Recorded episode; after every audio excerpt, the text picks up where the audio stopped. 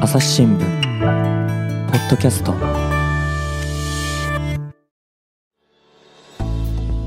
前回の続きからお送りします。まあ、やっぱりそういうふうに、あのイメージスタ発展していくってなると、大体人数としては400人ぐらいでしたっけあの、データ見ると。もうちょっといたと。もうちょっといますか500人ぐらいか500な。はいもうちょっとうんいた記憶があります。あ、なるほど。はいじゃあ結構大きいコミュニティですよね。そうですね。うん。ただ、あの何でしょう。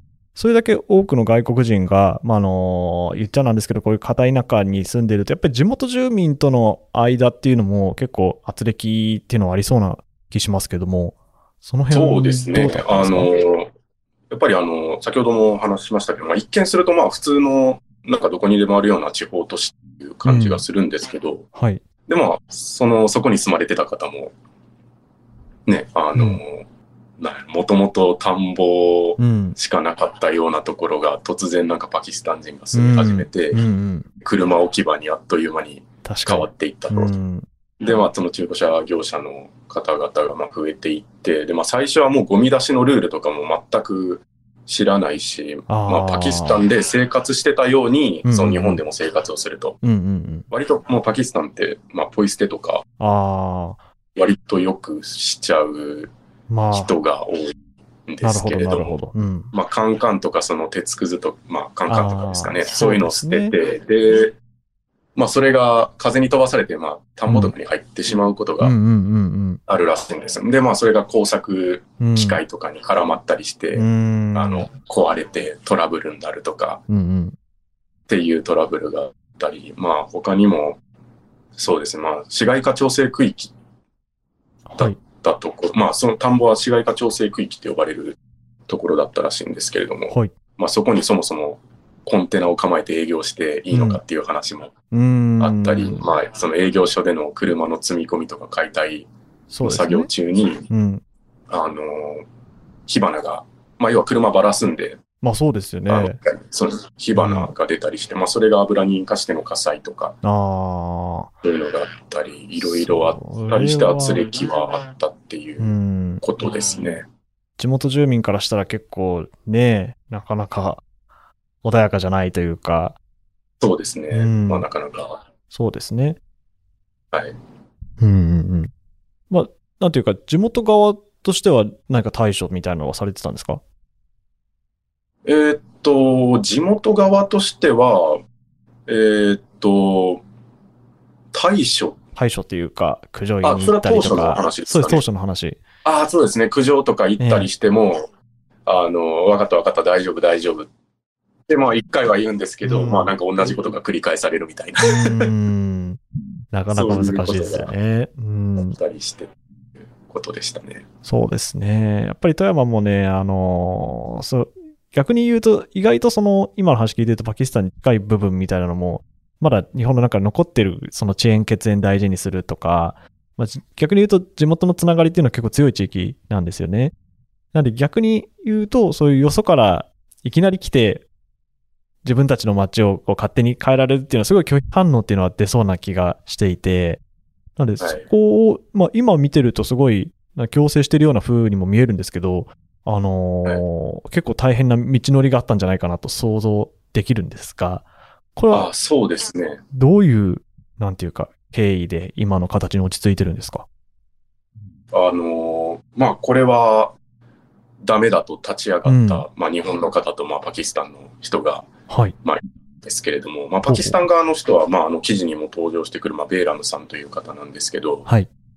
まあ、あのーその、まあ、パキスタン人含め、まあ、外国人と、その日本人の、まあ、架け橋になろうとんんうん決意して、まあなんか、おーとある NPO 団体を立ち上げて、はいで、まあそこであの、県警とか、まあ地元住民とか、あうとんパキスタン人と一緒に、あの、パトロール、パトロールあの、そのパキスタンでの中古車業者のお店を、まあ車に乗ってパトロールして、うん。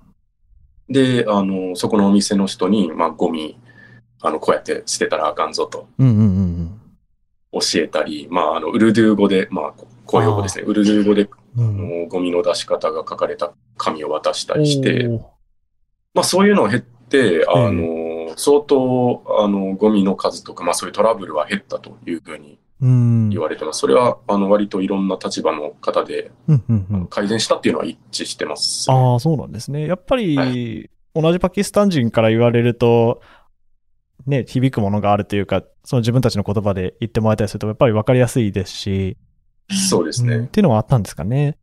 ああ、それもあったと思いますうね。ん。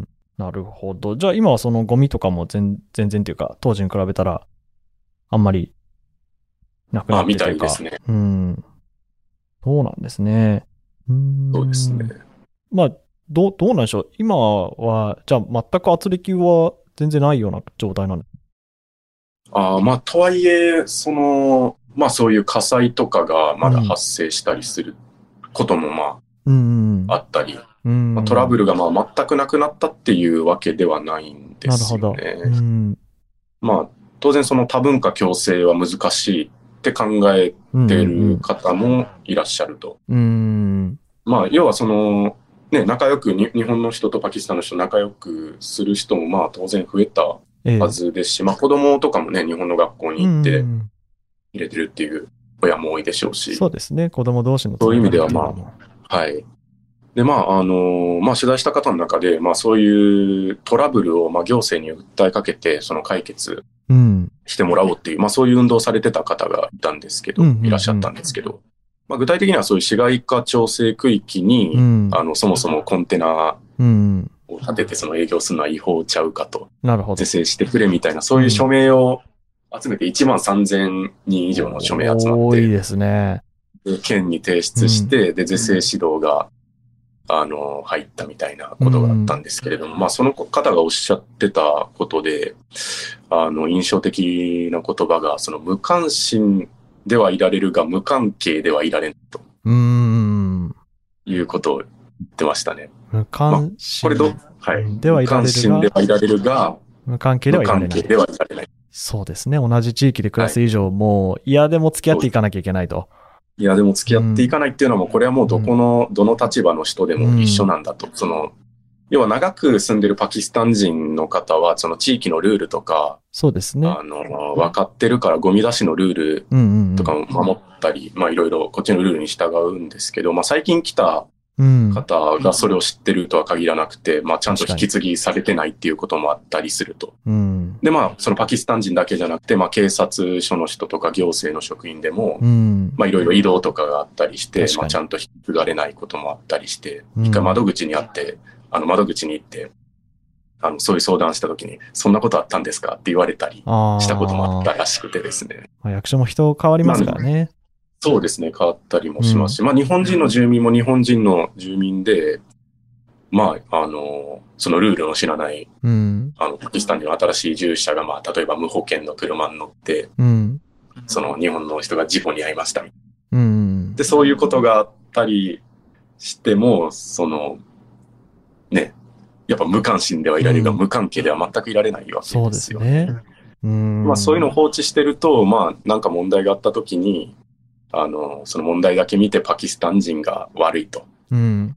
うん。うん。そうなってしまうのは良くないよねっうん。ていうことで、うんうん。あの、そういう意味で、まあ誰がいつ何の当事者になるかわからない。うんうん。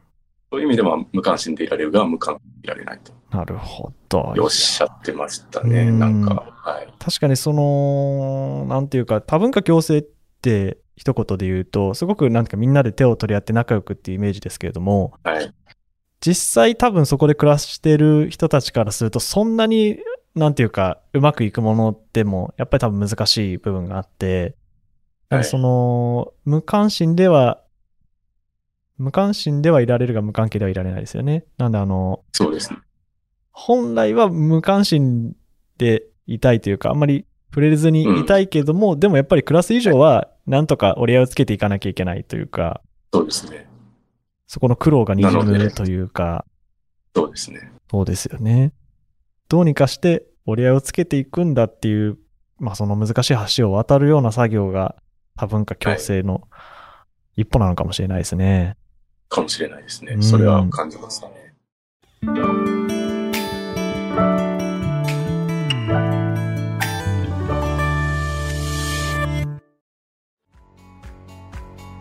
私は朝日新聞歩きき人工音声が伝える速報ニュースのポッドキャストです通勤中でもお料理中でも運動中でも趣味の作業中でも何かしながら最新のニュースをフォローできますあなたの知りたいニュースどこででも朝日新聞歩ききたった数分で今日のニュースをまとめ聞き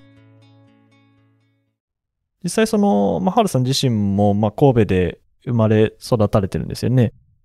あ、そうです。はい。うん。まあ、自身のルーツと考えて、あのーまあ、幼い頃に苦労された体験とかってありましたかああ、まあそうですね。あのーまあ日本では、まあ割と、その日本人というよりはなんか外国人としてなんうんか扱われるしなんというか、自分もはい。思うというか、うん。まあ大体の人とは違って、まあ、まあ顔が濃いし、まあ肌も、肌も少し黒いわけですようね。ん。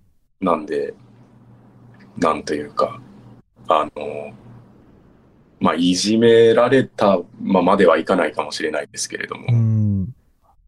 まあ、名前をまあいじられたりとか、あまあ、あの、そういうこともあったんですね。それで自分も、あの、割と自虐キャラの方面に走ってしまったこともあったりしてですあ。ね。ああ、なるほど。もう、積極的にネタにされに行そうですく積ことで、極的にネタにされに行くみたいな。なるほど。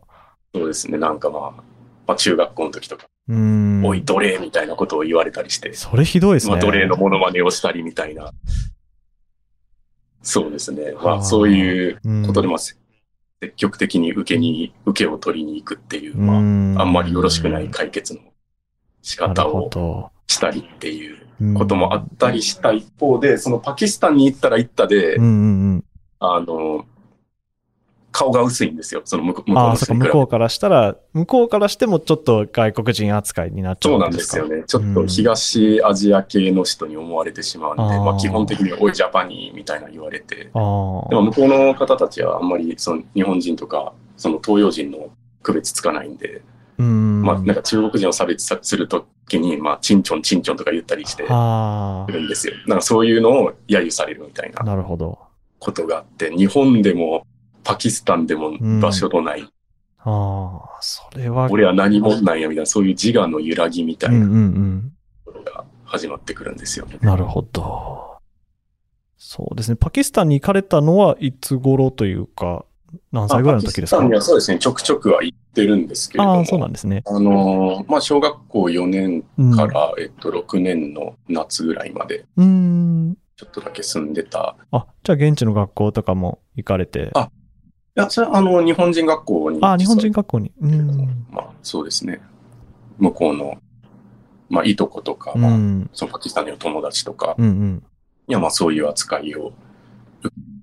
うん。で、一方で日本は自分は自虐キャラに走ってると。そうですね。難しい立そうち位置いでう、すね。そうなんいや、うん、だからまあそういうね、さまあ、差別的な言説があったりしたら、まあ本来ね、それはノーと言わなければダメなはずなんですけれいどやも、ーでも子供がやまあっぱそのり、ね、それこそ狭い社会の中で生きていく中で、やっぱり、ね、なんていうか、まあそうですよね、あの圧力を生まないようにっていう考えた末のその進んでの自虐ネタキャラみたいな感そうですじねを選び取っちゃうっていうのは、なんかそうです。そうですね、いろいろ本とか漫画とか読んでても、なんか似たような描写を目にすることもあったりするんあであ、すけど、そうですね。うんその自虐することによって、まあ保つというそうか、ですね、でもその結果、ますり減あ、もっうていく言わないといけない。その差別構造に、なんていうか、加担してしまうというか、んんうんうんその連鎖が続いてしまうことになりますよね。そうですね。やっぱり言ってる側も、あ言っていいんだって思っちゃいますよね。免罪符を得たような気持ちになるというか。免罪増えたような気持ちになる。そうですね。うんまあ自分もその構造的にその権力側に立つというか、うん。あの、なんか自分が自虐することによって割と、なんていうか人への差別うん。とか、なんかいじめっていうことに自分も割と感度が低い人間になってたかなって今になったら、ね、振り返って思いますけどね。うん。なかなか難しいですね。一人でやっぱりそこで反発したところで、じゃあうまくいったのかって言われても難しい部分が多々まああるとそうで思うすんね。ですよね。うん。なかなかそうですね。まあそういう中で、まあ、はい、自我が揺らいでくるなるほど。ことがありました。うん。まあ多分同じようなことがですね、その意味の子供たちでもまあ、あるのかわかんないですけれども、まあ、そういう悩みっていうのはですね、多分皆さん共通のものなのかなっていう気もしていて、はい。どうなんでしょう、この意味図の事例、今回取材されて、多文化共生で大事なこと、何か気づきとか学びみたいなものってありましたかああ、そうですね。あのーやっぱり、まあさっき話しましたけど、まあ無関心でいられるけど、うんまあ無関心でいられないっていう、はい。まあ言葉に割と尽きてくるのかなっていうんううん気はして、まあいろいろトラブルがまあゼロになることはないと思うんですよ。はい。でもまあそのゼロになるのを目指して、うんあの、いろんな立場の人が、うんうんまあ関わりの場を持ったり、そうやって連帯していくっていうのが、あの、大事なんかなっていうのはそう思でいすねました。はい。確かにそうですね。うん。なんで、何か一つのこの特効薬というか、これやれば万事 OK みたいなものはないですもんね。こう違う人そう間です同士が関わっていく中で。まあ、これは日本人同士でも同じことかもしれないですけども。はい。うん。そうですね。で、実際そのパキスタンから来られて、今富山に住まれている人たちっていうのは、富山に対してどういう思いを抱かれてるんですかね。ああ、そうですね。あのー皆さん割と大好きですね、富山のことは。ああ、ありがたいですね。はい。。うん。まあ具体的には、そうですね。まあ人が優しいとか、まあ挙げられる理由としては、まあ人が優しいとか、あと山が近いっていう人もいましたし、あーなんか、まあどうで自しょう然。がある。パキスタンって、い山っていうか、結構山脈見えるんでしたっけえっと、まあヒマラ山脈の近くに住んでる人は、まあそうかもしれないですけど、まあ別にインダス川沿いに、まあ南部の方とか、うんあー中部の方、そんなに大きい山はないと思なうのるでほど。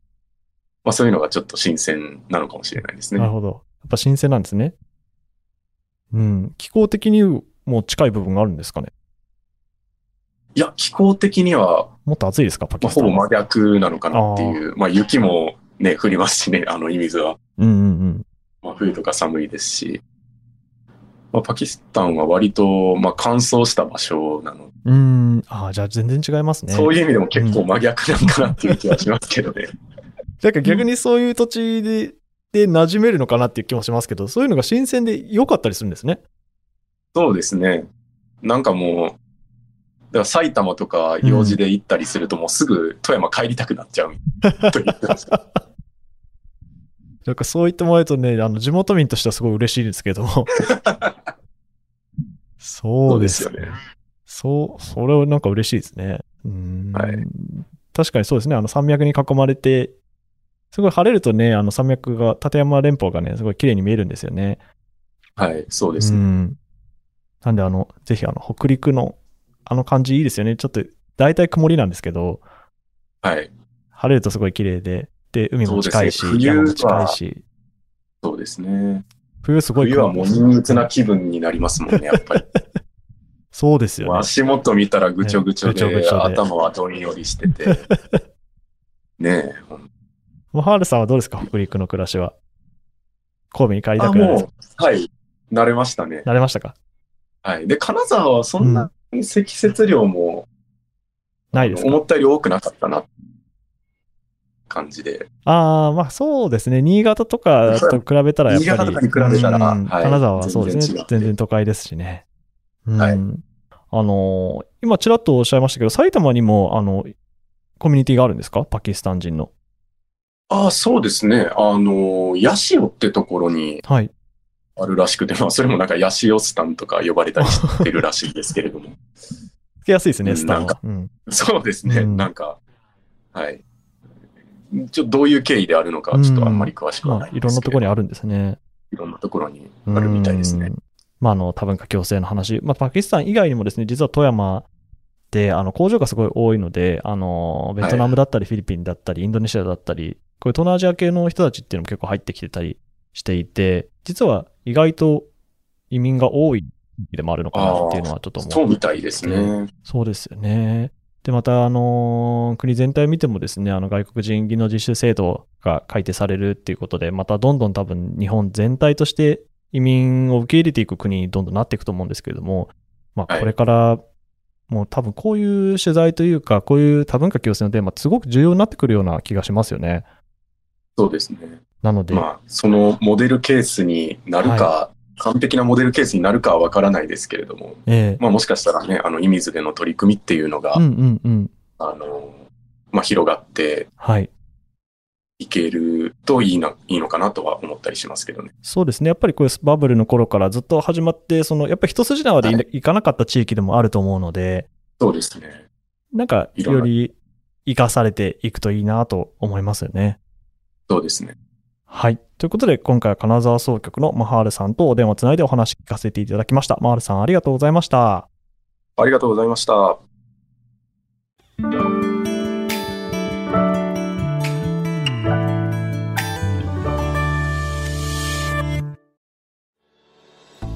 はい。マハールさん、ありがとうございました。ありがとうございました。えーっと、今は金沢総局にいらっしゃるということですけど、今収録しているのが4月の半ばですけれども、あの、配信されてる頃にはもしかしたら移動されてるかもしれないというふうにお聞きしたんですけれども、次はああ、そうかもしれないです。どちらに行かれるんですかあ、次はあの、5月からあの、千葉の方にお、行きます。 あ、じゃあ今度は天気がいいところに、あ、そうですね。そうですねあの、なん、なんていうか、あの、海に海出沿っい張。ったとこばっかり行くなっていう気 がします。そうですね。はい半島の部分ばっかり。はい。り行くということで。そううーん。そうですね。はい向こうでの担当とか決まってるんでしょうか担当はまあ、なんか県警担当をするっていう噂をちらっとちらっと。はしてますけど、はい。ちょっと詳しいことはまだうん聞いてないですね。そうですね。まあ、また、あの、こういう取材をですね、私結構好きなテーマなので、 またしていただけると嬉しいななんて思ってるんですけども。そうですね。まあなんか千葉にも中古車のヤードとかが、はい。あの、結構あるっていうのは、まあ記事とか読んでて、あ、そうなんで知すっかて。るので、うんみたいなので、ちょっと向こうでもやってみたいなとは思いますけど。ああ力強いお言葉をいただきましたところで。はい。じゃあまた楽しみにさせていただきます。はい、ありがとうございます。はい。ということで、今原さんありがとうございました。ありがとうございました。リスナーの皆さん、最後まで聞いていただきありがとうございました。今後も番組を続けるために、ぜひお力添えいただけると嬉しいです。えー概要欄の、えーお便りフォームから、この番組に対するご意見やご感想、えーリクエストなどありましたらお寄せいただけますと幸いです。また、えーご使用のアプリからフォローやレビューなどしていただけるととっても嬉しいです。はい。ということで、朝日新聞ポッドキャスト、朝日新聞の木下光大がお送りいたしました。またお会いしましょう。